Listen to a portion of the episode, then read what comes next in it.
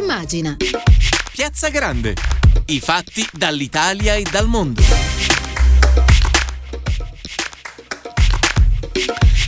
Buonasera a tutte e tutti da Tiziana Ragni, ben trovati su Radio Immagina, benvenuti in Piazza Grande dove resteremo in diretta fino alle 19.30 circa, anche grazie all'aiuto di Daniele Palmisano alla regia, Silvio Garbini allo streaming, Carla Attianese in redazione. E l'avete sentito dai titoli del GR sulla partita dei vaccini e del virus, eh, ne parleremo qui nella seconda parte della trasmissione e eh, se invece ci saranno sviluppi sulla crisi alle 19 appunto Mario Draghi atteso al Quirinale eh, noi vi terremo informati. Di cosa ci occuperemo invece ora? Si chiama Blackout Challenge ed è una sfida lanciata da TikTok, social cinese molto seguito dagli adolescenti, ed è una gara a chi resiste il più a lungo possibile senza respirare. Ed è così che una bambina di 10 anni a Palermo pochi giorni fa si è chiusa nel bagno di casa sua, si è stretta una cintura alla gola e ha iniziato la sua gara col respiro. Non ce l'ha fatta ed è morta soffocata. Il garante per la protezione dei dati personali ha disposto subito nei confronti di TikTok, ma troppo tardi per lei, il blocco immediato dell'uso dei dati degli utenti. La stessa TikTok dal 9 febbraio ha iniziato a bloccare gli utenti italiani e a chiedere di nuovo l'età per evitare che eh, si possano iscrivere minori di 13 anni, ma eh, appunto purtroppo ormai è una rincorsa eh, anche sempre in ritardo sui fatti. Noi adesso possiamo invece fare il punto della situazione per quello che è eh, un fenomeno che sta crescendo purtroppo molto molto eh, rapidamente con Marcello Labella, primo dirigente della Polizia Postale. Benvenuto a Radio Immagine Marcello Labella. Buonasera, grazie. Buonasera, buonasera a, lei, dottor Labella. E allora, appunto, mh, mm, è un po' come se eh, si tentasse sempre un inseguimento della cronaca eh, sempre in ritardo. Eh, lei ci può dare intanto qualche dato, qualcosa che ci faccia capire eh, come sta crescendo questo fenomeno? Mm, nel 2020 eh, dovrebbe esserci stato questo boom di cyberreati, molti dei quali hanno avuto appunto come vittime dei minorenni più 77% dei casi rispetto al 2019. Anche a voi risulta sì. questo? Sì, è un dato che abbiamo dato è un dato, scusi il gioco sì. di parole, è un dato nostro, eh, si riferisce appunto alla crescita dei reati online in generale che hanno come vittime i minori, però nell'ambito di questo dato, di questo 77%, dobbiamo tenere presente che crimini quali la pornografia minorile e l'adescamento online sono cresciuti di ben il 130% ecco. e, e, soprattutto si è abbassata in, in maniera forte l'età e, e qual è l'età diciamo, più coinvolta in questo momento? Guardi, certamente quella diciamo, che, cui bisogna prestare maggiore attenzione sono i 9-13 anni, 9-10 anni eh, già abbiamo avuto vittime adescate online, eh, bambini che giocano, appunto, giocano, il verbo è assolutamente improprio, che partecipano a queste sfide, quindi occorre certamente alzare l'attenzione. Vi risulta anche, io ho trovato sempre tra questi dati, un 90% in più di indagati, quindi vuol dire anche che la vostra attività eh, ha sì, subito... La repressione, noi eh. certo non stiamo certamente con le mani in mano, l'attività di repressione è cresciuta, stiamo facendo dei grossi sforzi investigativi, proprio oggi da Catania è nata una, uh, un'operazione contro dei gruppi che su Whatsapp facevano veicolare delle immagini di pedopornografia, 25 indagati, di cui 15 solo minorenni. Ecco, questo è un dato che ci deve fare eh, pensare. Però ecco, al di là dell'attività di, preven- di, di repressione, eh, facciamo grossi sforzi anche sul lato della prevenzione. Ecco, è questo. Eh, eh, no, no, dico questo è l'aspetto probabilmente più, eh, più, importante perché eh, finché rincorriamo purtroppo si arriva sempre tardi, invece voi potete dare una grossa mano probabilmente pure a genitori e, eh, e personale che si deve occupare poi dell'educazione dei ragazzi. In questo senso qual è la vostra azione?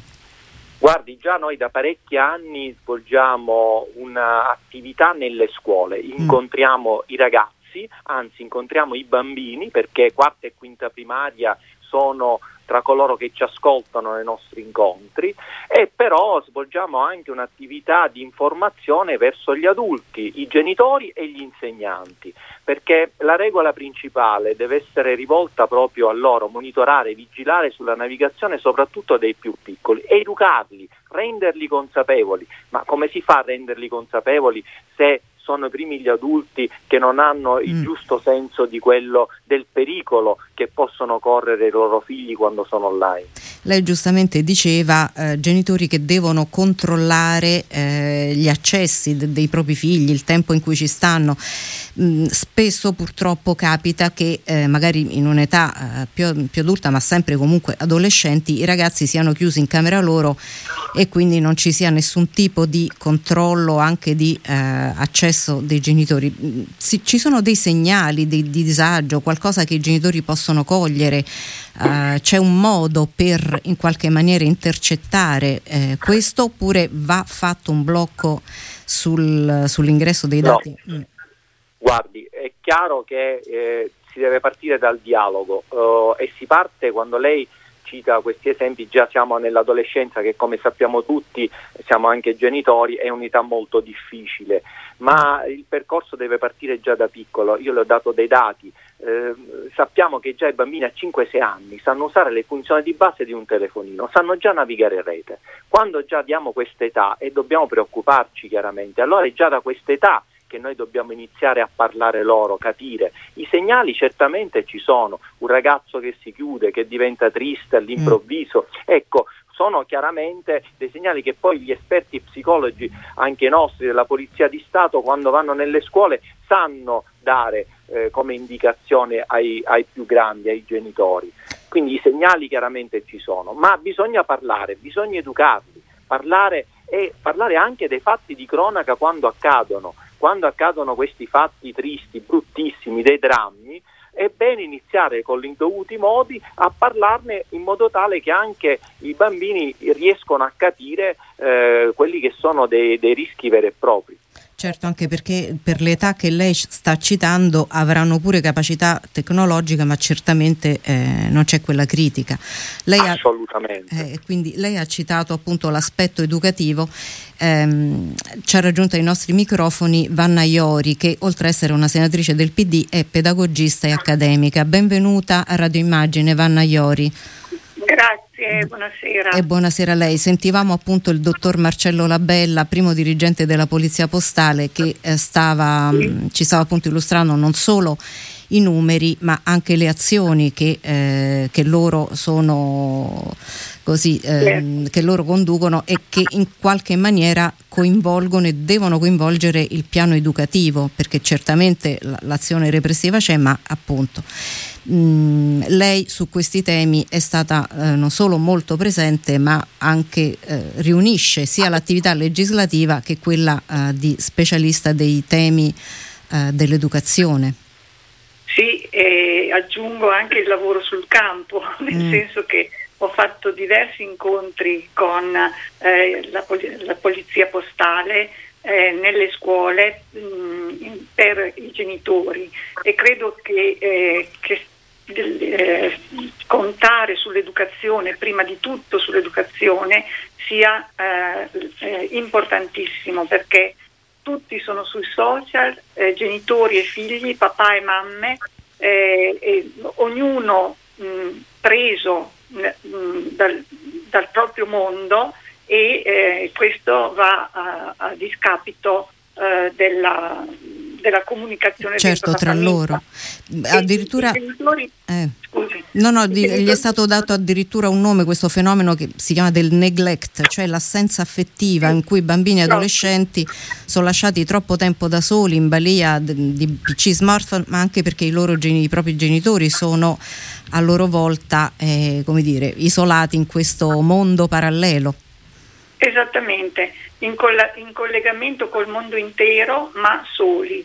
E i genitori io credo che oggi eh, non propongano, non scelgano, non comunichino, non guardano negli occhi i loro figli, eh, non si riesce quasi più a parlare in famiglia. Le famiglie in questo modo diventano sempre più sole, piccole, privatizzate, insicure e i legami con l'esterno sono legami sempre più rarefatti e sono purtroppo molto distratti e, e io credo, questo lo dico dal punto di vista pedagogico, che eh, il controllo e il conflitto di cui molti genitori hanno paura siano invece necessari, non, non, si devono sentire in colpa o vergognarsi, perché eh, preservare i propri figli dai pericoli della rete è il primo dei doveri educativi oggi, soprattutto con i figli preadolescenti, che è l'età più a rischio, ancora più a rischio dell'adolescenza. Certo.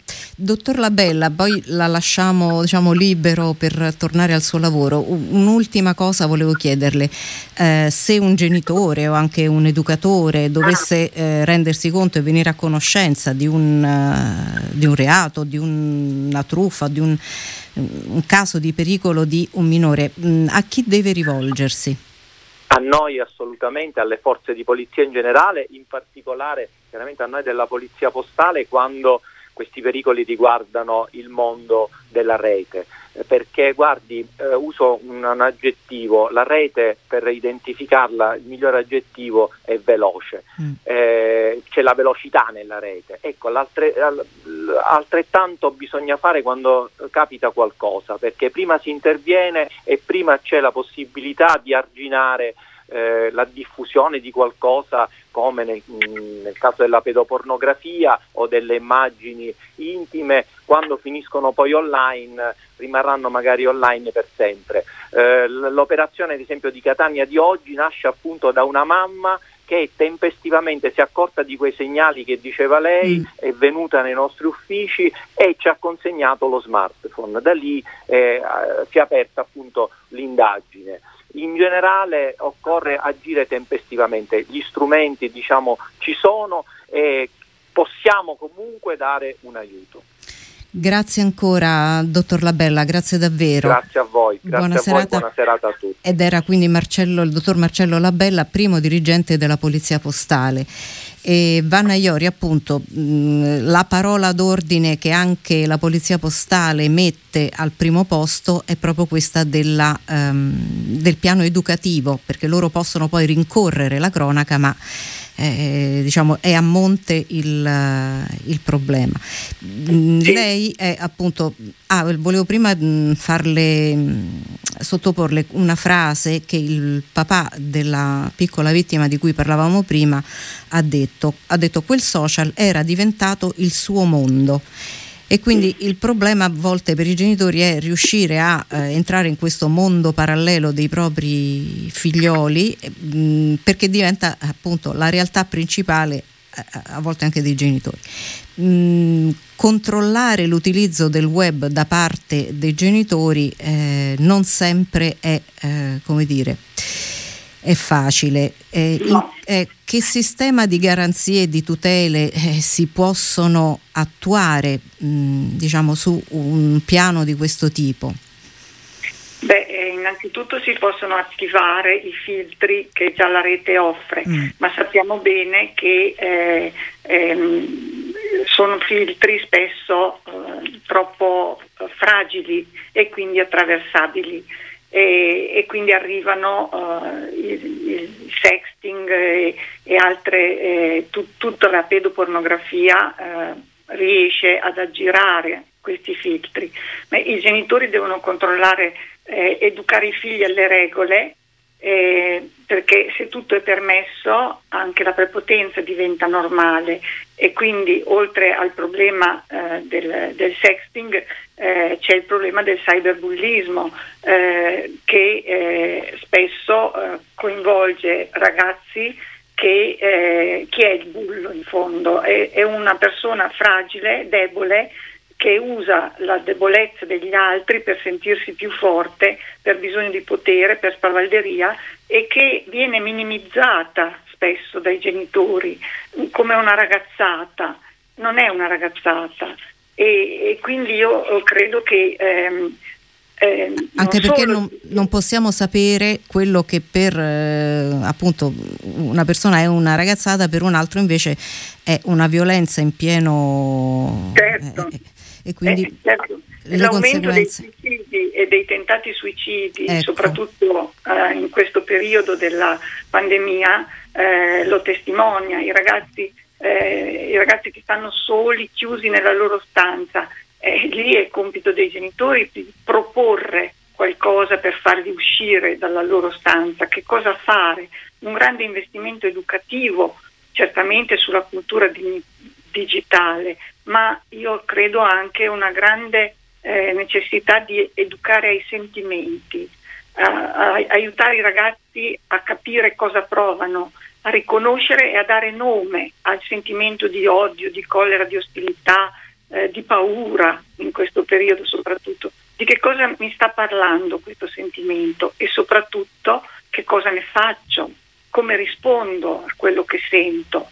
Chi insegna oggi ad usare mm. eh, la, i sentimenti, la vita emotiva, a colmare quei, quei vuoti esistenziali che questi ragazzi stanno vivendo, proprio dove la tecnologia e la rete creano delle comunità virtuali precarie in cui i ragazzi e spesso i loro genitori sono connessi con tutto il mondo, ma nello stesso tempo tra loro non sanno più stare assieme, non sanno più dialogare, ognuno perso nel suo smartphone. Lei poco Io fa che... eh, accennava a questo problema delle intenzioni suicide, dell'autolesionismo sì. e mh, sì. il primario sì. del reparto di neuropsichiatria infantile del Bambin Gesù denunciava il fatto che ormai lui ha due ricoveri al giorno soprattutto per autolesionismo, quindi è un fenomeno davvero che la pandemia purtroppo ha eh, tra l'altro acuito e, e, e, diciamo si comincia a vedere il prezzo eh, che paghiamo del Covid non solo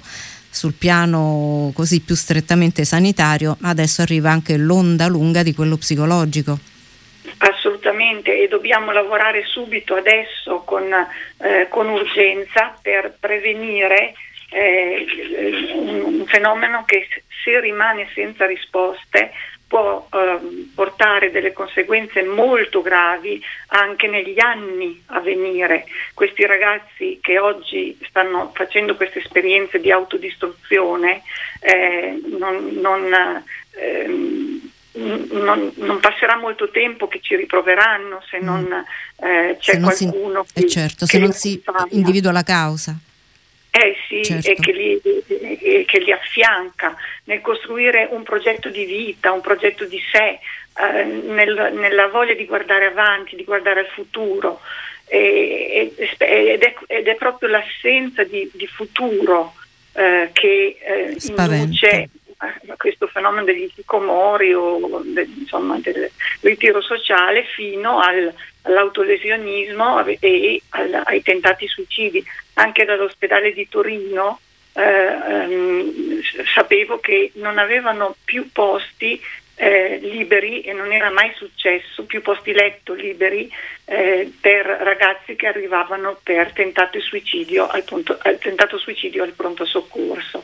Quindi è un fenomeno eh, che spesso le famiglie non, non, comunicano perché si vergognano, perché si sentono in, colpevoli in qualche modo e invece avrebbero bisogno proprio i genitori, a mio parere, di condividere delle strategie educative comuni per arrivare ai loro figli e tenerli vicino eh, in, in, in, in, una crescita di legami eh, affettivi che eh, ha bisogno di, di socializzarli perché la, le famiglie, per esempio, davanti al, al, eh, al cyberbullismo si dichiarano spesso in, stupite eh? Mm. quando la polizia eh, mh, le, le, chiama. Mm, certo. Eh, tra l'altro la legge prevede eh, attività riparatorie di carattere sociale, quindi, eh, però eh, l'ultimo rapporto Censis ci dice anche che il 53%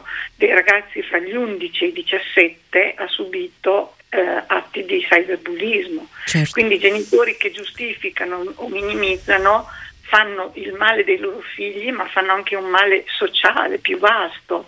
E, quindi, mh, mm, e d'altra parte sappiamo tutti che lo smartphone è il regalo sempre più precoce. No? Eh, ci diceva prima il dottor Labella a 5-6 anni, quindi è chiaro che entriamo in un ambito. Senatrice Iori, io le propongo...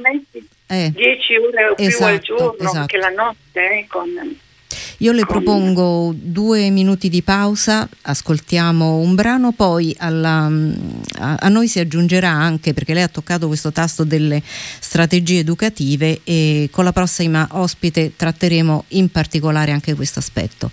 Ci ritroviamo qui fra due minuti. Bene.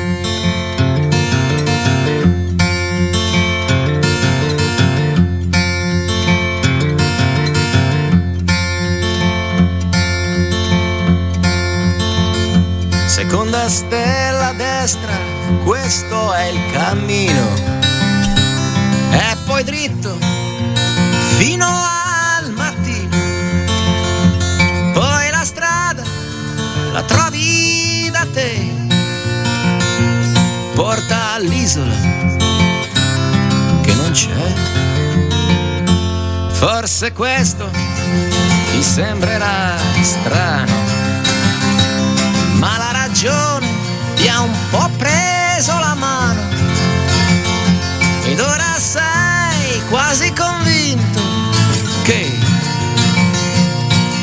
esistere un'isola che non c'è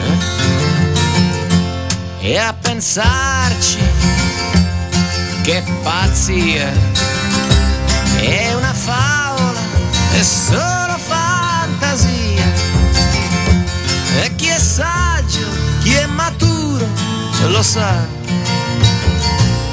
Non può esistere nella realtà. Sono d'accordo non esiste una terra dove non ci sono santi né eroi. E se non ci sono ladri, se non c'è mai la guerra, forse è proprio l'isola che non c'è, che non c'è, e non è un'invenzione, e neanche un gioco di parole. Se ci credi ti basta, perché poi la strada la trovi da te.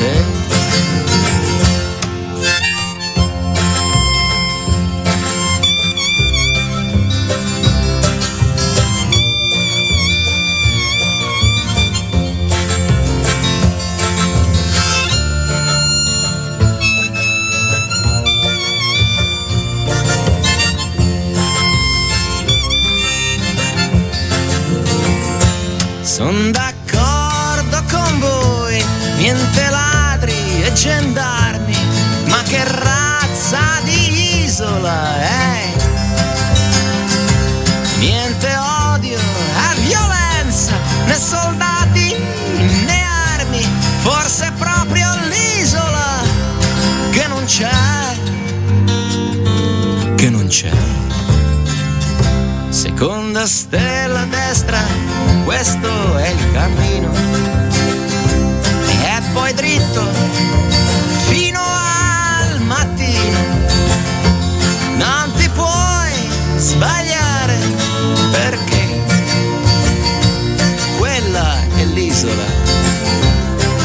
non c'è. E ti prendono in giro se continui a cercarla, ma non darti per vinto, perché chi ci ha già rinunciato e ti ride alle spalle, forse è ancora più pazzo di te.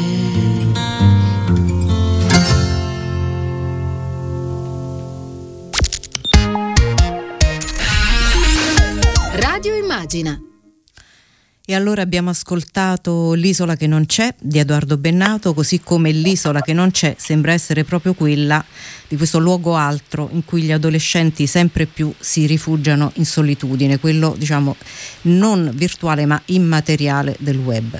Siamo con eh, Vanna Iori, senatrice del PD, pedagogista e accademica e ci ha raggiunto ai nostri microfoni anche la professoressa Sandra Scicolone, Associazione Nazionale Presidi.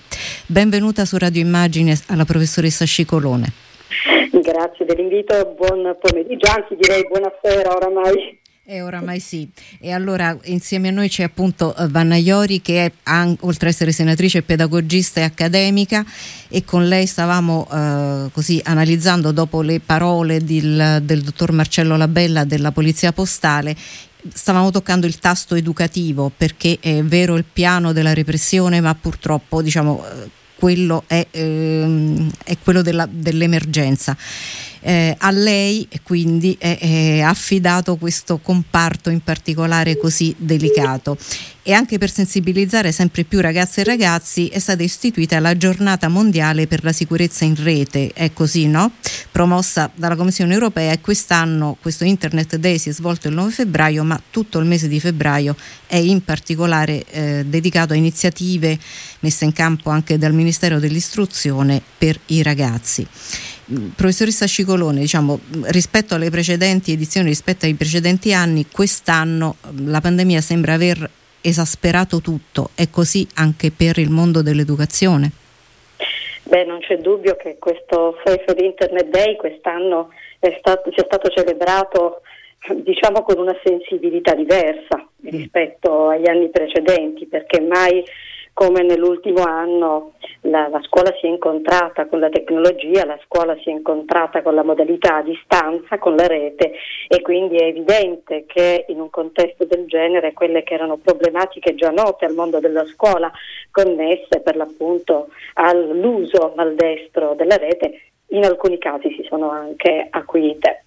Quello che le posso dire è che senz'altro noi abbiamo contezza del fatto che proprio attraverso continu- questo continuo uso, questa dimestichezza chiaramente imposta dalle circostanze e con eh, il mezzo eh, digitale, quindi con il sistema dell'apprendimento e comunque del processo di insegnamento e apprendimento a distanza, si sono anche verificati molti casi diciamo che possono essere in qualche modo riconducibili ad un uso scorretto della rete che ha determinato anche poi dei comportamenti lesivi della dignità delle persone, quindi parliamo degli studenti, degli insegnanti. Ora però, vede, questo è un campo sul quale la scuola in realtà lavora da tempo. Mm. Appunto questa è una giornata che si celebra ogni anno, ma in realtà nelle scuole tutti si lavora giorni. da tanto tempo, tutti eh, i sì. giorni, sul concetto di acquisizione della competenza digitale, perché il vero problema alla base è proprio l'acquisizione di quegli elementi che ti conducono ad essere un cittadino digitale ed è dire, mh, evidente che quando si parla di questo non significa semplicemente possedere le app skill, quindi sapere come si accende un computer, come si naviga o qualcosa del genere. Parliamo cioè di quelle altre competenze che permettono di muoversi con senso di responsabilità e consapevolezza sulla rete, per cui eh, si diventa solo se acquisite queste responsabilità e questa consapevolezza eh, delle persone digitalmente competenti. Su questo si lavora da tempo, le assicuro, eh, esistono molteplici documenti europei, anche la scuola sul fronte del Piano Nazionale Scuola Educativa ehm, eh, PNSD, eh, fronte ad esempio di generazioni connesse o ancora su altri fronti, insomma si è provato a lavorarci. Certo. E adesso eh, aggiungiamo anche la novità dell'anno che è, rappresentata, eh beh, rappresentata dall'introduzione dell'insegnamento dell'educazione civica. Mm-hmm. L'articolo 5 della legge 92 del 2019 eh, parla proprio come mh, mm, pilastro dell'educazione civica, come uno dei tre pilastri dell'educazione civica, l'acquisizione degli elementi essenziali sin da quando i bambini sono veramente piccoli, sin, quindi dal primo ciclo, eh, gli elementi essenziali per l'acquisizione della competenza di cittadinanza digitale, cioè proprio l'educazione digitale. Questo è un fronte importantissimo che si è aperto e che appunto rappresenta uno dei tre pilastri del nuovo insegnamento dell'educazione civica. Senatrice Iori, da questo punto di vista eh, l'aspetto legislativo ecco, ha proprio un esempio virtuoso di, um, di incrocio con quello poi tecnico, educativo, pedagogico. Ma eh, io credo che sia certamente importantissimo, eh, ma eh, prima mh, della competenza digitale che è, ripeto, indispensabile, eh, viene eh, la competenza eh, emotiva, la competenza educativa, stare nella vicinanza, trovare tempo per parlare quando un ragazzo sta chiuso in una stanza e, o sta in silenzio eh, o si isola, noi, mm, noi, adulti non possiamo ignorarlo questo comportamento perché eh, questi ragazzi vivono in una realtà virtuale dove il corpo sembra scomparire e le emozioni sono attutite in qualche modo. Eh, per questo dicevo prima di tutto eh, la, eh, la, la, sensibile, la, sensibilizzazione alla, ehm, emotività. Alla, alla, ai sentimenti, proprio alla vita emotiva, perché ehm, molti adulti anche non sanno usarli, eh, usare le parole per i sentimenti, tant'è vero che usano le, le faccine, le emoticon no? per, eh, per dire ciò che stanno provando in quel certo. momento. È una, eh, è una scorciatoia. Eh, quindi, eh, quindi, credo che insomma, eh, ritorno a dire, il conflitto va assunto, il conflitto per rimproverare, eh, per ascoltare prima, ma poi nel caso per rimproverare, eh, non è una cosa di cui vergognarsi, il conflitto è uno dei, mh, mm, dei, degli strumenti educativi. Da questo... Eh, passare attraverso il conflitto non è, eh, eh, un male non è una vergogna. Mm è una necessità in molti casi. Eh, professoressa Cicolone, la senatrice Iori evocava la parola vicinanza, che proprio invece l'anno in cui questa vicinanza, eh, esatto. quella fisica diciamo, naturalmente sì. c'è stata impedita e soprattutto eh, anche a scuola ci siamo resi conto di quanto fosse invece importante per tutti e quanto fosse vitale averla. Voi con la DAD naturalmente eh, avete dovuto fare uno sforzo in più, cioè intercettare eh, anche l'emotività dei, dei ragazzi attraverso eh, uno schermo è cosa completamente diversa dal farlo eh, di persona.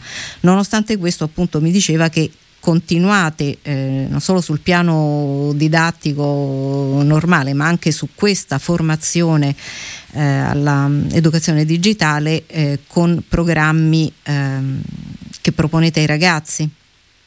Ma certamente intanto mi permetta di abbracciare quanto detto e condividere pienamente quanto detto dalla senatrice naturalmente. Mm. Eh, sono assolutamente d'accordo sul problema delle soft skills, quindi sul problema della, uh, ass- dell'assoluto privilegio che vada riservato alle componenti emotive e quindi alle componenti empatiche, a tutto quello che fa sì che lo sviluppo di una persona sia veramente pieno, perché esso fondamentalmente si sostanzia in relazioni ricche, ricche appunto in termini di contenuti, in termini di emozioni, in termini di sentimenti, di stati d'animo, di atteggiamenti e chiaramente durante la didattica a distanza, che sia chiaro io non intendo demonizzare, del resto nello scorso anno scolastico non ci sarebbe stata altra forma possibile, ah, certo, quindi certo. quella era e quella, su quella dovevamo lavorare.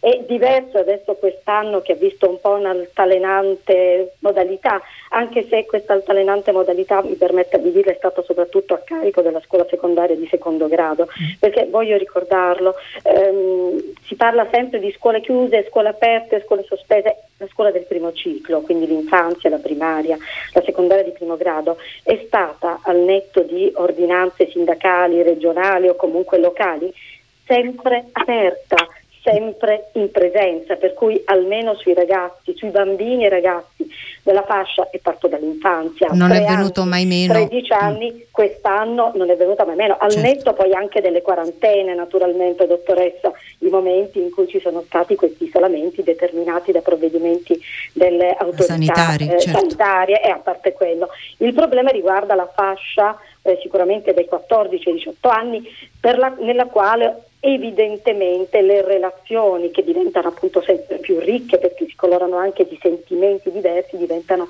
fondamentali. Ora non c'è dubbio che mi permetta insegnare attraverso un monitor, quindi con la didattica a distanza, sia cosa diversa dall'insegnare in presenza e continuo a dire non è una valutazione eh, che rientra tipo sul, sulla disparità o perlomeno sul eh, sullo scontro tra ciò che è buono e ciò che è sbagliato. Tutto è buono, è sbagliato se ciò che è buono viene poi utilizzato nella maniera errata. Certo. Quindi va bene la didattica a distanza se si applicano i sistemi di eh, gestione dell'aula a distanza che sono molto diversi da quelli della didattica in, in presenza. e va bene quella didattica in presenza, sia chiaro. Ecco perché quando sento dire eh, di alcune ordinanze regionali che impongono almeno il 50% dei ragazzi presenti, intendendo il 50% della classe, di fatto sa che cosa si realizza in quella classe? Che c'è metà classe presente con l'insegnante e l'altra che sta seguendo il grande fratello sullo schermo, quando invece l'insegnante che non, do, non gode dell'ubiquità e non gode dell'essere eh, veramente due persone diverse nello stesso momento, è evidente che non possa calare le stesse modalità con i ragazzi che sono lì davanti a lei e con i quali si sviluppano chiaramente relazioni di prossimità fisica certo. rispetto a quelle dei ragazzi dietro lo schermo. Io ringrazio moltissimo la professoressa Sandra Scicolone dell'Associazione Nazionale Presidi, così come moltissimo ringrazio Vanna Iori, senatrice PD, pedagogista e accademica e a entrambe auguro davvero buon lavoro perché eh, ne avete davvero bisogno. Grazie, grazie davvero. Grazie, buonasera. Buonasera. Noi, grazie ancora.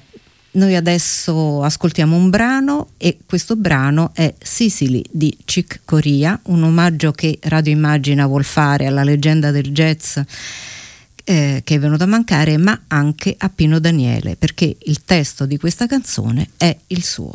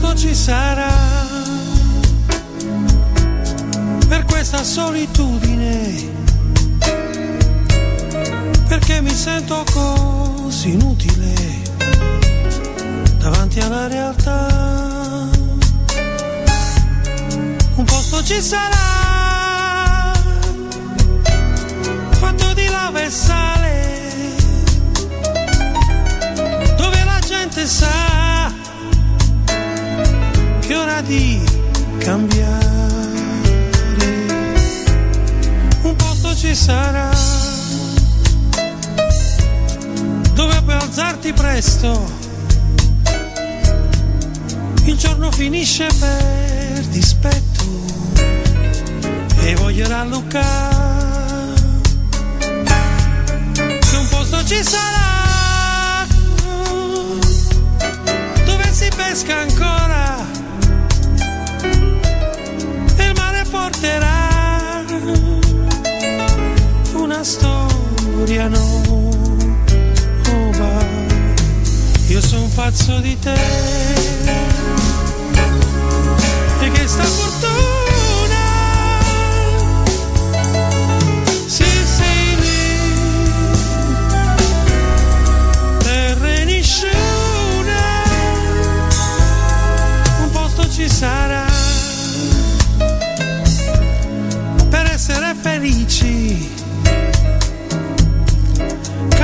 squarciagola e dici tutta quella che vuoi tu. Un posto ci sarà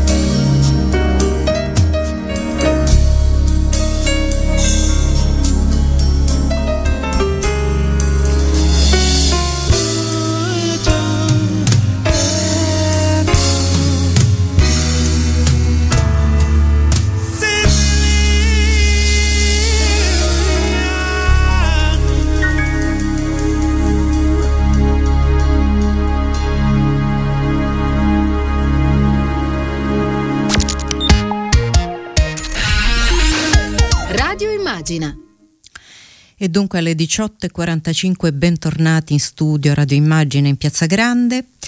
Di cosa ci occupiamo in questa seconda parte? E beh, medici che rifiutano di farsi il vaccino AstraZeneca, la Presidente UE Ursula von der Leyen che chiede scusa per aver sottovalutato le difficoltà di produzione dei vaccini approvati, ritardi delle case farmaceutiche, conseguente ritardo dei piani vaccinali, mentre i paesi del sud del mondo continuano a essere esclusi dalla possibilità di vaccinarsi. In tutto questo da più parti inizia a farsi strada la proposta di sospendere i brevetti per consentire la produzione anche in altri siti. Delle ultime ore anche la proliferazione e il dilagare delle varianti. Non è stato mai semplice fare i conti col Covid-19, ma in queste ore sembra esserlo meno che mai. Ed è per questo motivo che abbiamo chiesto aiuto al professor Giuseppe Ippolito, direttore scientifico dell'Istituto Nazionale per le Malattie Infettive a Lazzaro Spallanzani di Roma, e per noi l'ha sentito Carla Attianese. Buonasera professore e benvenuto. È di oggi la polemica eh, sul vaccino AstraZeneca che dovrebbe essere somministrato alle categorie a rischio under 55 ritenuto meno efficace.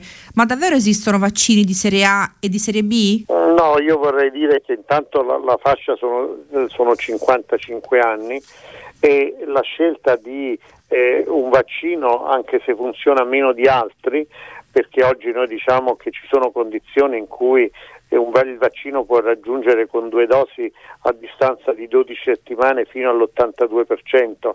Mm, eh, mi sembra una polemica sterile ed inutile. Chi viene protetto ha sicuramente una protezione.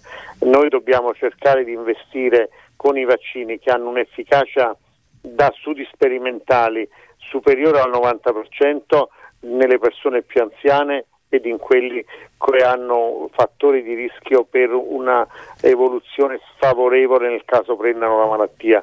Eh, gli altri, noi sappiamo che il vaccino AstraZeneca funziona fino all'82% a distanza di 12 settimane, la scelta di usarlo per popolazioni a basso rischio ritengo sia assolutamente i giovani possono accettare questo rischio. Chi risponde è protetto, la polemica mi sembra inutile e sterile. Grazie professore. Adesso allarghiamo lo sguardo all'Europa. Eh, dopo le polemiche tra l'Unione Europea e Pfizer e AstraZeneca sui ritardi, eh, qualche giorno fa la Presidente von der Leyen ha ammesso che l'Europa si è mossa in ritardo sulle autorizzazioni. Ecco, il tema della nostra trasmissione questa sera è la proposta arrivata da più parti di sospendere i brevetti per consentire la produzione dei vaccini anche in altri siti. Un'idea rilanciata tra gli altri anche dall'europarlamentare Patrizia Toia che è nostra ospite in studio. Lei cosa ne pensa? Che il problema è definire una strategia per avere i vaccini. Il, il, il problema dei brevetti il, non, non, si risolve solo col il problema di ottenere i vaccini non si risolve solo con i brevetti. Noi abbiamo visto che per l'HIV, eh, dove adesso si è data grande possibilità di averlo nei paesi, il ragionamento con le aziende farmaceutiche per, eh, ha portato alla, alla possibilità di avere, di avere, i farmaci, anzi sono state le stesse aziende che avevano un brand per evitare che questo venisse prodotto da uh, imprese che non avevano lo stesso standard, lo hanno prodotto addirittura dando un altro nome. Quello che secondo me è importante in questo momento è di arrivare ad un accordo con le, con le aziende farmaceutiche perché abbiamo visto che i ritardi di approvvigionamento sono, le, sono stati legati a, a un uh, ritardo di produzione. Eh, L'Europa ha toccato con mano che il, il fatto di avere l, l, una difficoltà produttiva è comune, ma soprattutto iniziano a scarseggiare le materie prime per, per, i, per i, vaccini. Noi abbiamo bisogno di, di avere una strategia che apra i vaccini senza interrompere quella che è il rapporto dialettico con le aziende farmaceutiche perché se pensiamo che questo lo facciamo sospendendo i brevetti, cosa che si può anche fare, ma noi dobbiamo pensare ad avere dei brevetti che possano essere ceduti eh, a aziende che hanno gli standard eh, il, di produzione secondo standard qualità che si chiama GMP eh, per produrre oppure per produrre vaccini come sono i vaccini soprattutto quelli eh, a RNA in questo momento è la strategia che è vincente. Noi dobbiamo pensare che ci sono istituzioni e aziende anche nel, priva- nel paese che possono essere riconvertite non dalla sera alla mattina, non meno di sei mesi. Ci sono anche in Italia eh, chi lavora con i, con, con i bioreattori che potrebbe mettersi a produrre un altro vaccino, sia esso il, il, vaccino di un altro paese o il vaccino per il quale c'è un brevetto. Su questo credo che il decisore politico deve avere una visione su come mantenere una infrastruttura nazionale per produrre vaccini, farmaci, anticorpi monoclonali, senza essere strozzato da un lato del rapporto tra offerta e richiesta delle aziende farmaceutiche, anche per evitare che il, quello che sembra la difficoltà di arrivare a una catena produttiva si possa risolvere solo con dire ti, ti levo il brevetto. Bisogna eh, far sì che queste aziende concedano la tecnologia. Una cosa che mi fa più paura è il cosiddetto mercato nero dei vaccini, paesi che iniziano ad offrire eh, vaccini a, a, prezzi elevati o addirittura che si creino viaggi della speranza in altri paesi per essere vaccinato. Noi dobbiamo avere un criterio che lo Stato garantisce questo perché il vaccino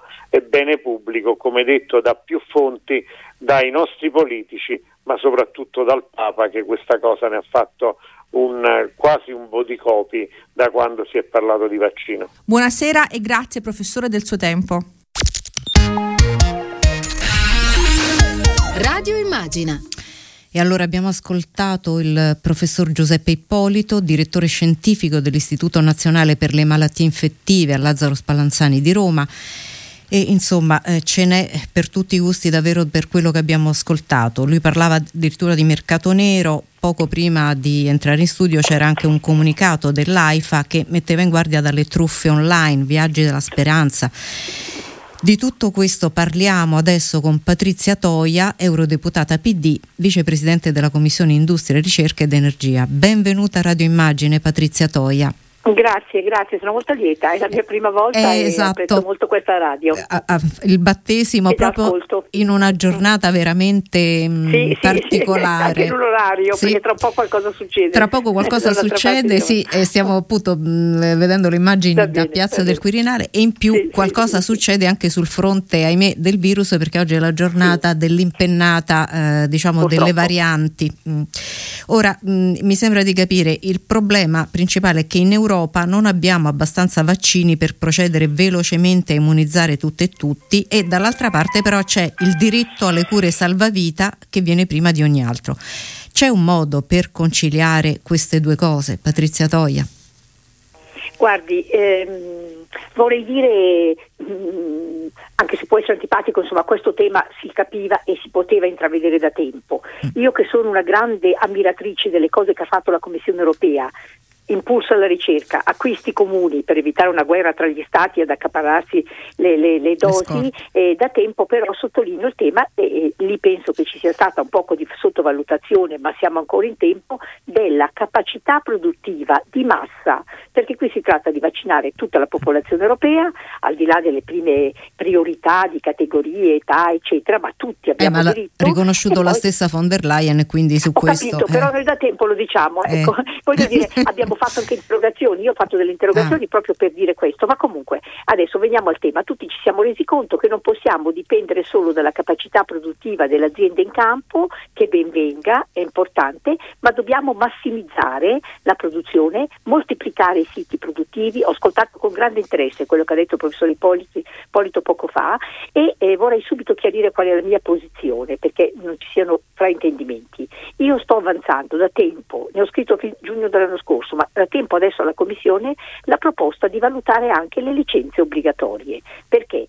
Ha ragione il professor Ippoliti, non è un problema di togliere i brevetti, non sostengo la espropriazione dei brevetti perché il brevetto è per le case farmaceutiche una grande, anche per altre realtà produttive, un grande volano di investimento perché, perché se hai il brevetto avrai delle, delle, remunerazioni ma perché hai investito tantissimo, quindi è una spinta di investire, a cercare eccetera. Quindi non si tratta di togliere i brevetti a chi ha la proprietà intellettuale del brevetto, si tratta però di disgiungere, di staccare la proprietà del brevetto dall'esclusiva di produzione. Questo Quindi della licenza credo... obbligatoria, se ce lo spiega meglio così ecco, capiamo sì. di che si allora, tratta. Il professor nei case farmaceutiche, questo è quello che sta facendo il commissario Becco, che sta chiamando le industrie, prezioso lavoro, bisogna lavorare con loro, le industrie vengono chiamate attorno al tavolo per dire tu hai, puoi produrre 100 per dire col tuo brevetto e con i tuoi stabilimenti, ma siccome il bene pubblico, l'esigenza pubblica ne abbiamo bisogno di 200, tu industria puoi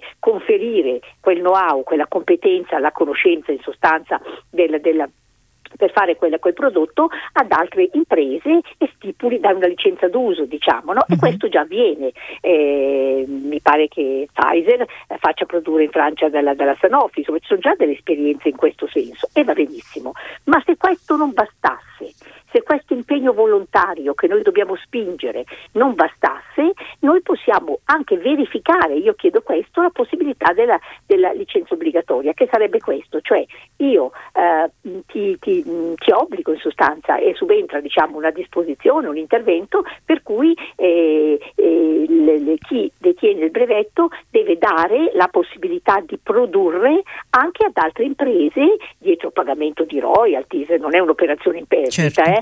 Eh, eh, però insomma eh, ti spingo, diciamo, ti, ti, ti, ti, impongo, usi il verbo che vuole sì. eh, ed è una strada giuridicamente possibile, naturalmente questo non risolve tutti i problemi che venivano evocati giustamente dal professore di avere tutte le componenti necessarie, di avere il bioreattore, cioè bisogna attrezzare questi siti e qui subentra lo sforzo di un paese che fa politica industriale anche in un settore nevralgico come questo. Il professore poi ti parlava di infrastruttura nazionale, ecco, sì. noi abbiamo bisogno di aumentare le filiere che ci sono per la sanità e per la farmaceutica, cioè possiamo fare anche una buona politica industriale in questo senso. Ci vorranno 6-7 mesi, ma forse noi avremo bisogno di vaccini ben oltre mm. i 6-7 mesi. Eh. Certo. Eh. E quindi Più io tardi iniziamo. Che, eh. io penso che siccome noi responsabili pubblici dobbiamo garantire e preordinare di avere, programmare di avere abbastanza dosi e poi c'è tutto il tema dell'azione esterna e del vaccino bene globale per il mondo, avremo il G20 tra poco, ma stiamo anche solo alle esigenze della nostra Europa. Se eh, per esempio ci fosse necessaria una seconda vaccinazione, se con tutti questi eh, varianti venisse, mh, si rendesse necessario diciamo, correre molto di più per immunizzare, ecco che abbiamo un gran bisogno di avere eh, quantità sufficienti. Per questo tutte le strade vanno verificate, lavorare fianco a fianco con le imprese sul piano volontaristico è la prima, è la prima soluzione. La seconda è anche diciamo, imporre, dare delle licenze di produzione pur mantenendo la proprietà e avendo anche una qualche remunerazione, e, insomma tutte le strade che ci permettono di, di fronte alla pandemia, eh, non è possibile fare le licenze obbligatorie in condizioni normali, certo. ma oggi non siamo in una condizione normale. Quindi io non, non sono contro il brevetto assolutamente, no. ci saranno adesso movimenti che vogliono fare una raccolta di firme, l'esproprio del brevetto, non è questa la mia strada politica, la mia posizione, però sono perché ci sia un forte impegno pubblico che valuti tutte le opzioni. In questo senso eh, l'abbiamo detto nelle sedi ufficiali alla van der Leyen l'altro giorno, appunto quella che lei ricordava, la, la, la, quel dibattito che c'è stato in Parlamento, io sono intervenuta per il mio gruppo e abbiamo fatto delle interrogazioni e continueremo appunto perché, perché, va verificata.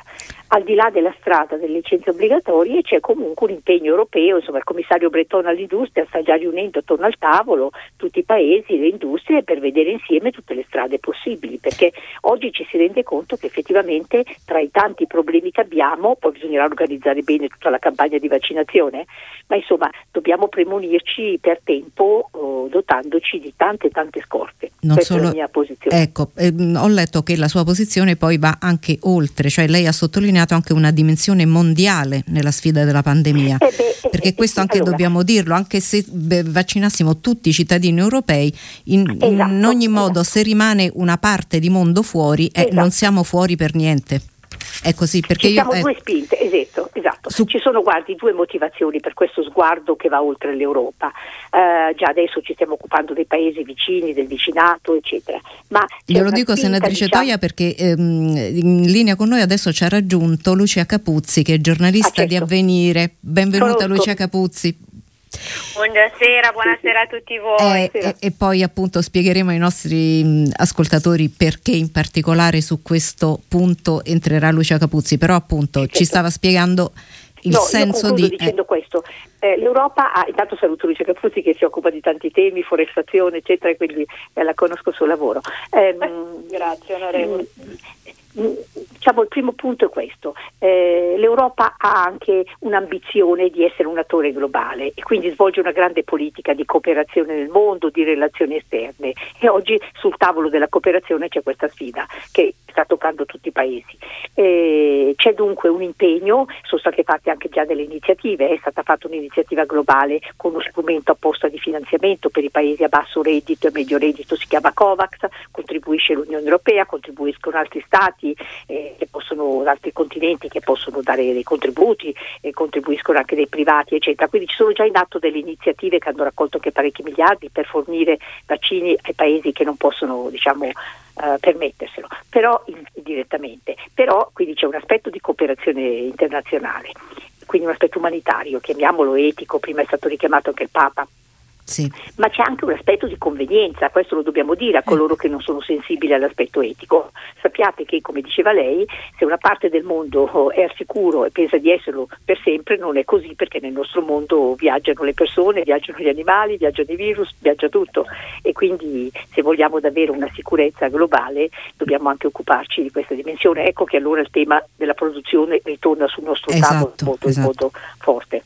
E intanto io informo solo del fatto che Mario Draghi è arrivato al Quirinale, perché mentre appunto noi parliamo c'è, c'è un'altra partita appunto in gioco. E eh, appunto dicevamo, chi non è sensibile al tema etico però eh, deve sapere che eh, purtroppo il virus, n- o per fortuna da questo punto di vista, non guarda né le frontiere né i confini dell'Unione Europea, quindi possiamo vaccinare Certo. tutta l'Europa, tutta la Germania, tutti, eh, ma finché eh, tutto il mondo non sarà ehm, diciamo a- al, al riparo eh, no- non solo non, eh, non smetterà di circolare il virus ma anche tutte le attività legate a- allo spostamento eh, non potranno riprendere. Da questo punto di vista Lucia Capuzzi pervicacemente dalle colonne di avvenire ha denunciato e documentato una sorta di che ha chiamato apartheid vaccinale. Così Lucia Capuzzi Si rischia quello, di Mm. fatto già notiamo che delle oltre 4 milioni e mezzo di dosi che vengono eh, distribuite di vaccino quotidianamente, la- il 40% viene distribuito all'interno degli USA e della Gran Bretagna, il resto all'Europa, ai paesi europei e, e ci sono paesi 130 dove ancora non è arrivata nemmeno una dose. dose di vaccino.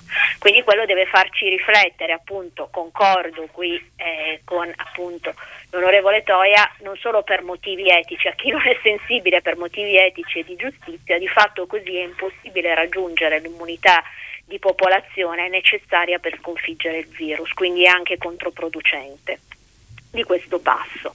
Ovviamente poi c'è appunto la questione che si rischia effettivamente di aggiungere un'altra diseguaglianza di tipo sanitario o vaccinale a quelle già esistenti nel mondo, relegando di fatto la metà del pianeta, i paesi più poveri, a non avere alcuna forma di Protezione.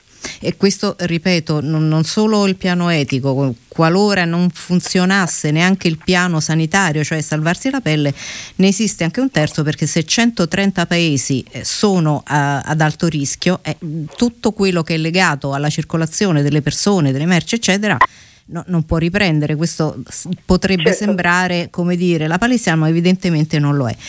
Mm, In realtà Lucia Capuzzi va anche oltre e dice il 2020 era l'anno della pandemia, il 2021 doveva essere l'anno del vaccino e in realtà rischia di essere così come si stanno mettendo le cose soltanto diciamo l'anno in cui qualcuno potrà fare dei profitti ma non tutti potranno poi eh, beneficiare eh, appunto della immunizzazione e in particolare ehm, diceva eh, appunto prima accennava USA e Gran Bretagna, mentre Swaziland, Malawi e Mozambico, che sono stati flagellati da questa seconda ondata, non hanno avuto nulla. Questa è una denuncia di Medici Senza Frontiere e ehm, dice un affare da 40 miliardi di dollari e quindi qui cominciamo a dare qualche cifra eh, anche mh, che ci fa capire che tipo di problema può esserci dietro. Certamente, nel senso che ovviamente il vaccino, come sempre, la proprietà intellettuale di una scoperta che richiede investimenti, genera dei profitti nel caso Covid i profitti sono, inge- sono enormi, eh, basta pensare che appunto la stima dei 40 miliardi è in realtà una stima per difetto perché solo Pfizer e Moderna per loro stessa ammissione hanno stimato entro l'anno un guadagno di 30 miliardi, quindi è evidente che la cifra potrebbe superare man mano che si aggiungessero gli altri vaccini. Il problema è che però questa scoperta è stata massicciamente finanziata mm. dagli stati. Certo, perché finché sono soldi dell'azienda, esatto. è certo. Finché... sia in termini di infrastrutture sia in termini proprio di finanziamento alle aziende giustamente perché scoprissero, perché andassero avanti nella ricerca, perché si è cercato di realizzare appunto impresa straordinaria un vaccino in dieci mesi. Fin qua appunto è, è giusto che, che, gli stati abbiano finanziato, però è necessario qua che si faccia, ci sia un ragionamento lungimirante, uno sguardo ampio, perché quel finanziamento pubblico poi venga in qualche modo ridistribuito e non può essere ridistribuito solo sui territori degli stati finanziatori, perché poi appunto la pandemia non considera le frontiere. Ma va ridistribuito all'interno del, dell'intero pianeta perché è l'unico modo per eliminare questa pandemia. È stato citato prima Papa Francesco, giustamente appunto lo siamo sulla stessa barca che sembra un'ovvietà, non è così tanto ovvia quando si devono prendere decisioni politiche, però se c'è una cosa che il virus ha dimostrato è che la circolazione di merci e persone è globale e mondiale e così devono essere le decisioni di questo tipo della politica. Patrizia Toia.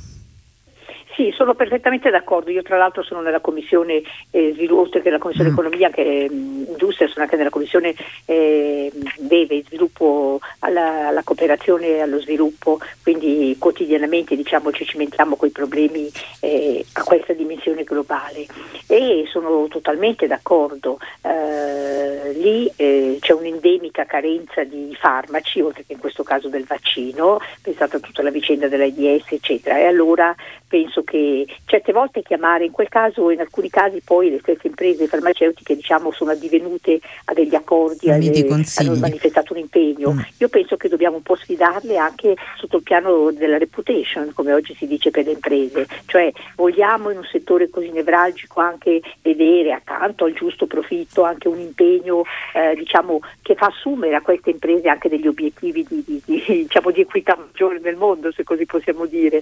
E quindi penso che questa sfida sarà anche il banco di prova per capire se eh, l'economia diciamo, viene incontro a tanti altri elementi. Ecco, non è certo questa l'economia di Francesco, l'economia di Francesco ha altri mh, mm, canoni, però forse qualche cambiamento lo possiamo fare. Ripeto, io non sono affatto contro i brevetti, non sono affatto contro i profitti, però penso che in una situazione di questo genere qualche strada giuridicamente fondata e non uh, improvvisata eh, come io per esempio porto quella delle licenze obbligatorie, altri ne citano altre, possa essere verificata per un periodo particolare, per una situazione particolare, perché a me sembra che eh, il permanere di questo virus e di questa pandemia non solo sta uccidendo l'economia, ma sta anche colpendo molto le relazioni umane, sociali, eccetera, quindi abbiamo bisogno di uscirne. Ecco perché non mi basta quando alcune imprese dicono abbiate pazienza, penso che dobbiamo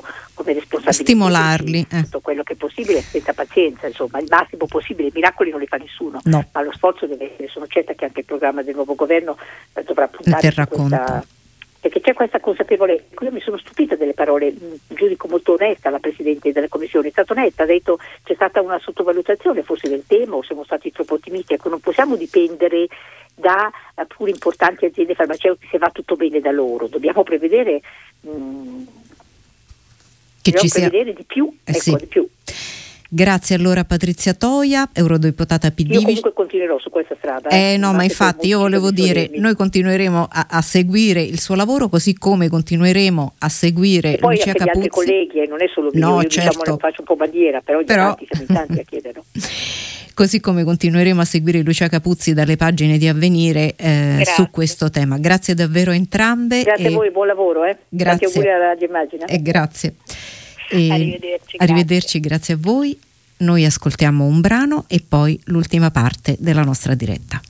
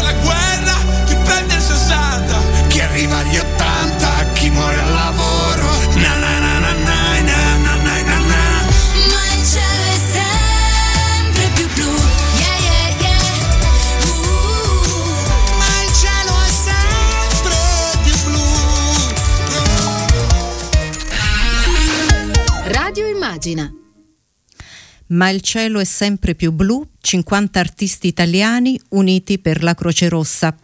E allora, cos'è se davvero esiste l'amore?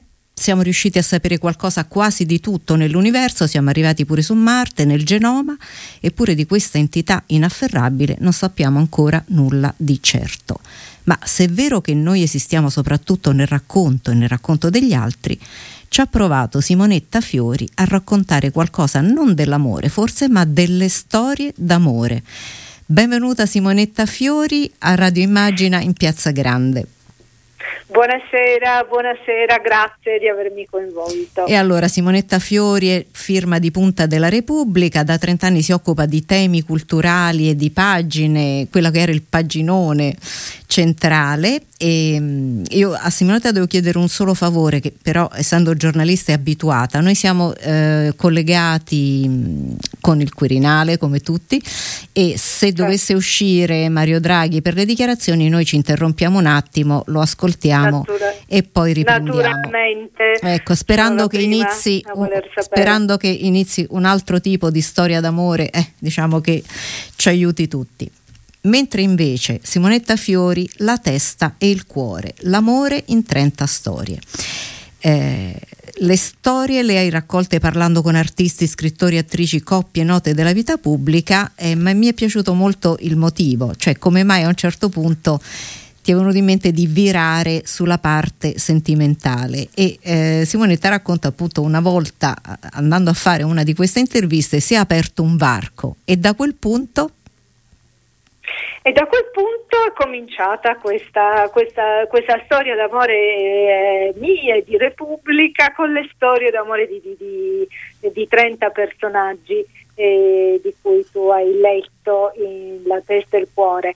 Ehm, sì, fu, fu un incontro casuale. eh, eh, nel senso che andai a intervistare, io mi occupo di tutt'altro nelle pagine della cultura, eh, andai a intervistare Viola Papetti, che è una studiosa di letteratura inglese, eh, compagna per diversi anni di Giorgio Manganelli. Era uscito un carteggio amoroso tra i due e quindi andai a raccogliere la sua testimonianza.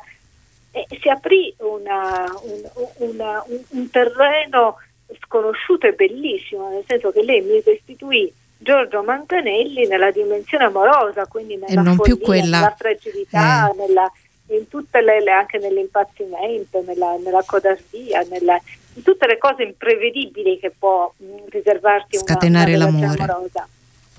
Ma il, il dato diciamo, che sorprendeva era un grande critico, un grande scrittore, un grandissimo fabulatore raccontato in questa, in questa veste inedita. Allora il direttore di Repubblica dell'epoca, che era Ezio Mauro, eh, si incuriosì e mi eh, incaricò, appunto, mi affidò questa inchiesta molto particolare. diciamo un'inviata, eh, un'inviata speciale in quel labirinto in cui nasce la felicità o l'infelicità delle persone, scrivi.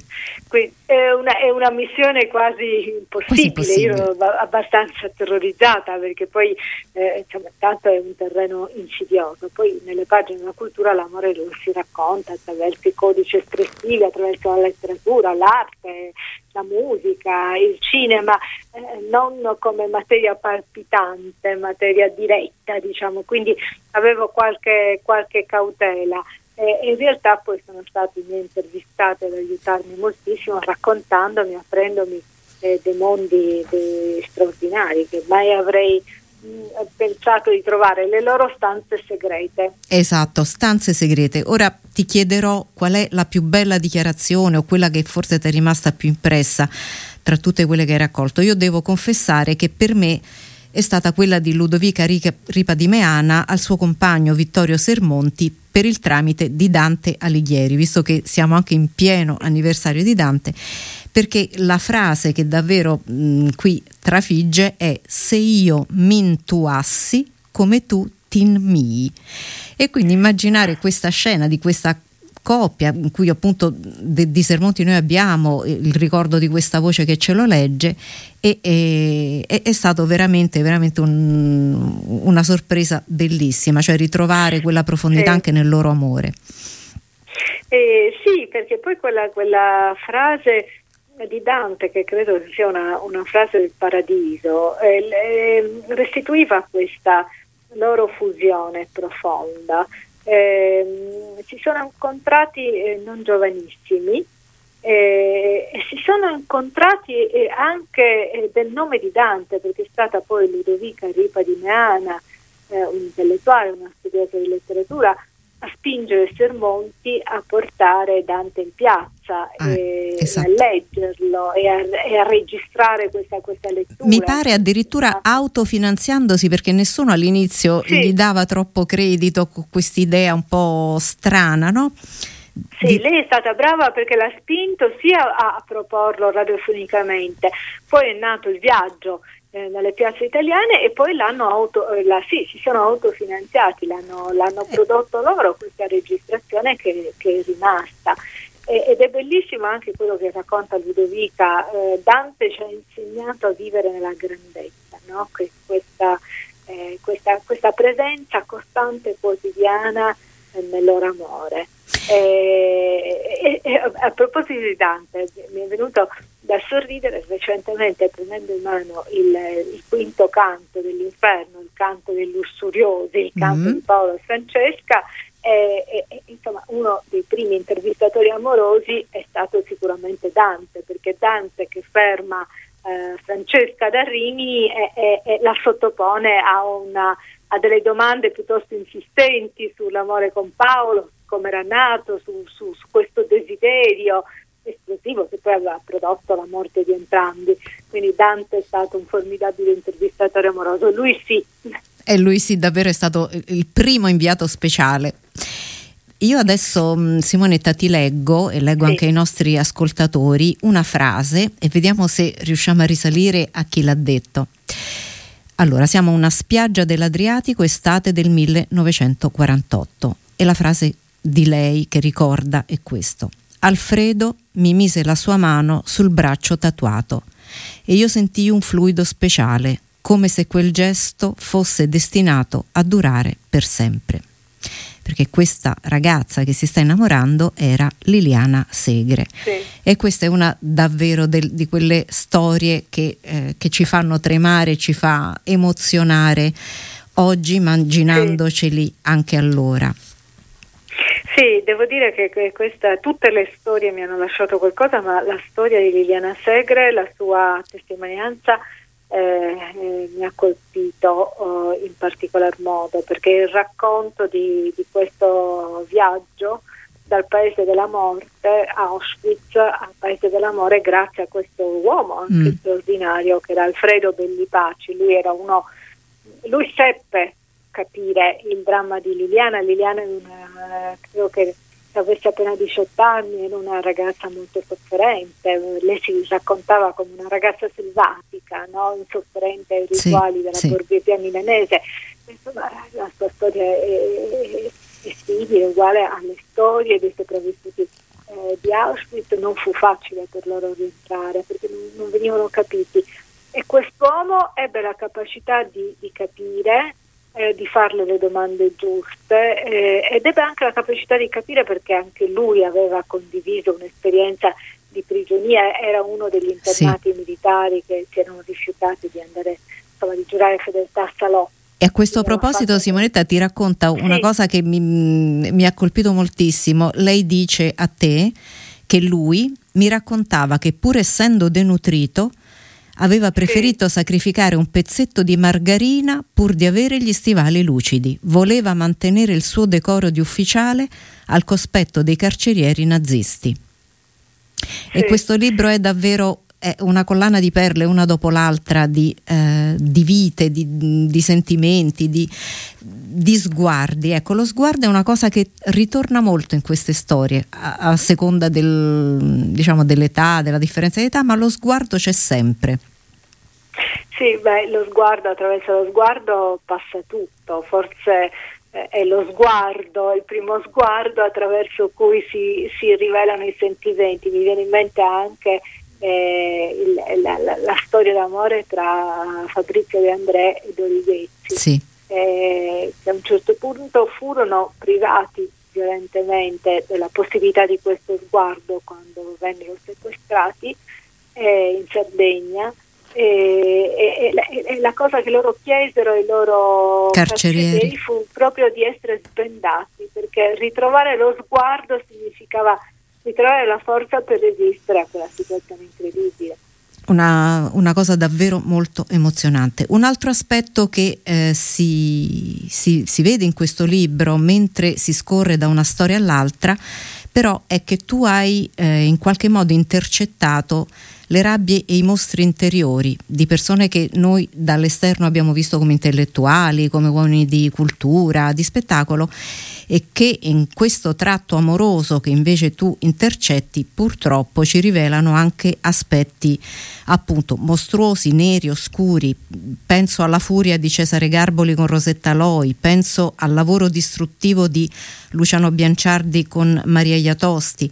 Eppure queste donne restano, restano eh, perché questo confine evidentemente poi mh, diciamo, è difficile stabilire dove è, troppo e dove invece eh, non lo è.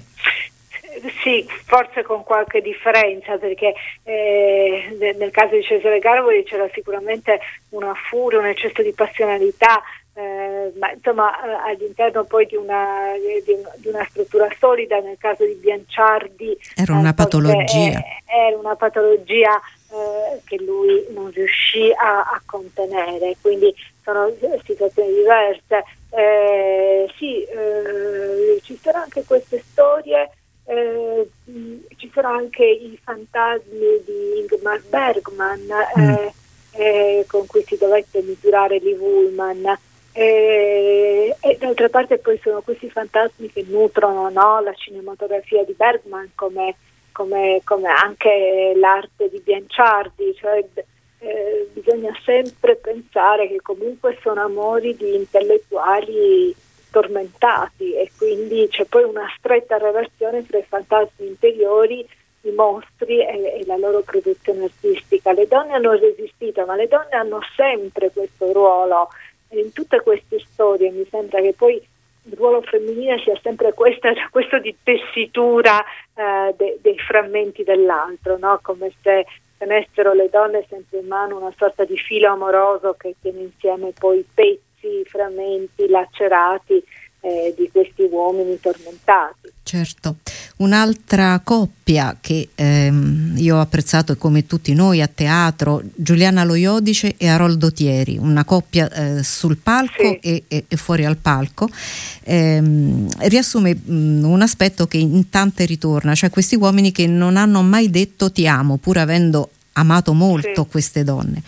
Ma eh, la storia di Giuliana Loiodice e Aroldo Thieri, che è stata una grandissima passione, una passione vera, lei a un certo punto ti dice non mi ha mai detto ti amo al massimo Giuliana provo una leggera inquietudine E- e- però ecco questa storia che poi dura tantissimo passionale eccetera finisce con un colpo di scena ehm, ecco appunto eh, impensabile. E, eh, e riguarda il testamento olografo di Aroldo Thieri lei racconta si è vendicato di me lasciando i suoi averi a un nipote e, e aggiunge è imprevedibile quello che può accadere nella testa di un vecchio e Aroldo aveva 90 anni. E bisogna dire l'eleganza con cui Sì, no, è Giuliana Loiodice straordinaria, sì.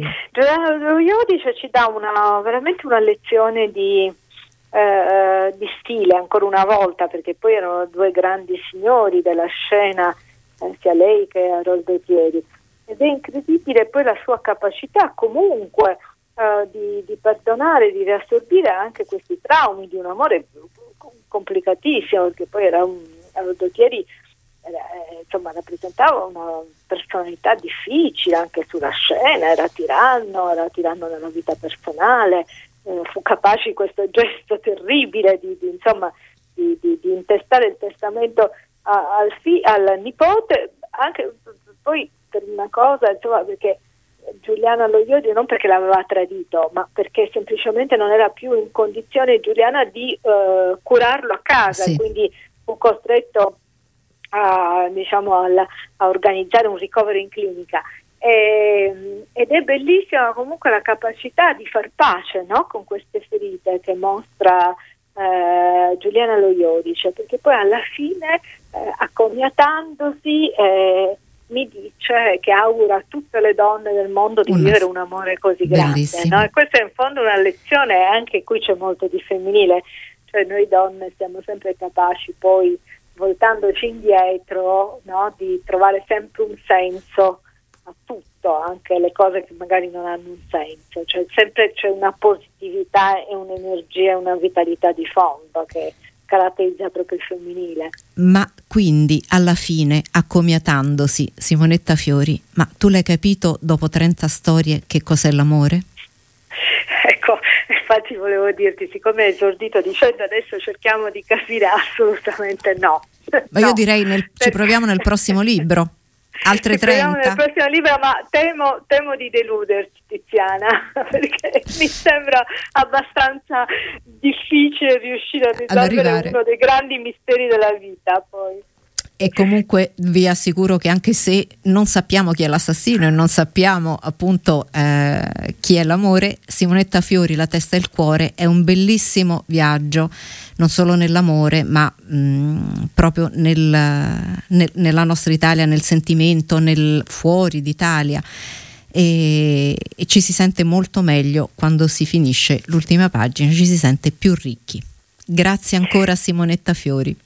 Grazie, grazie a te Tiziana e buon lavoro. E grazie a voi e noi ci fermiamo qui per questa sera, ci ritroviamo in diretta lunedì mattina alle 8, siamo ancora in attesa di ehm, sapere Mario Draghi l'esito del suo incontro col Presidente della Repubblica.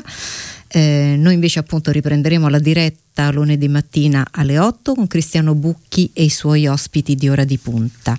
Eh, vi salutano insieme a me Daniele Palmisano in regia, Carla Tianese in redazione, Silvio Garbini allo streaming. A tutti voi buonanotte e buona fortuna da Tiziana Ragni.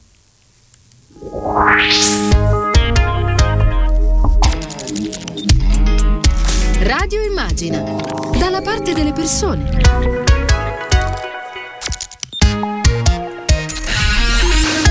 Radio Immagina.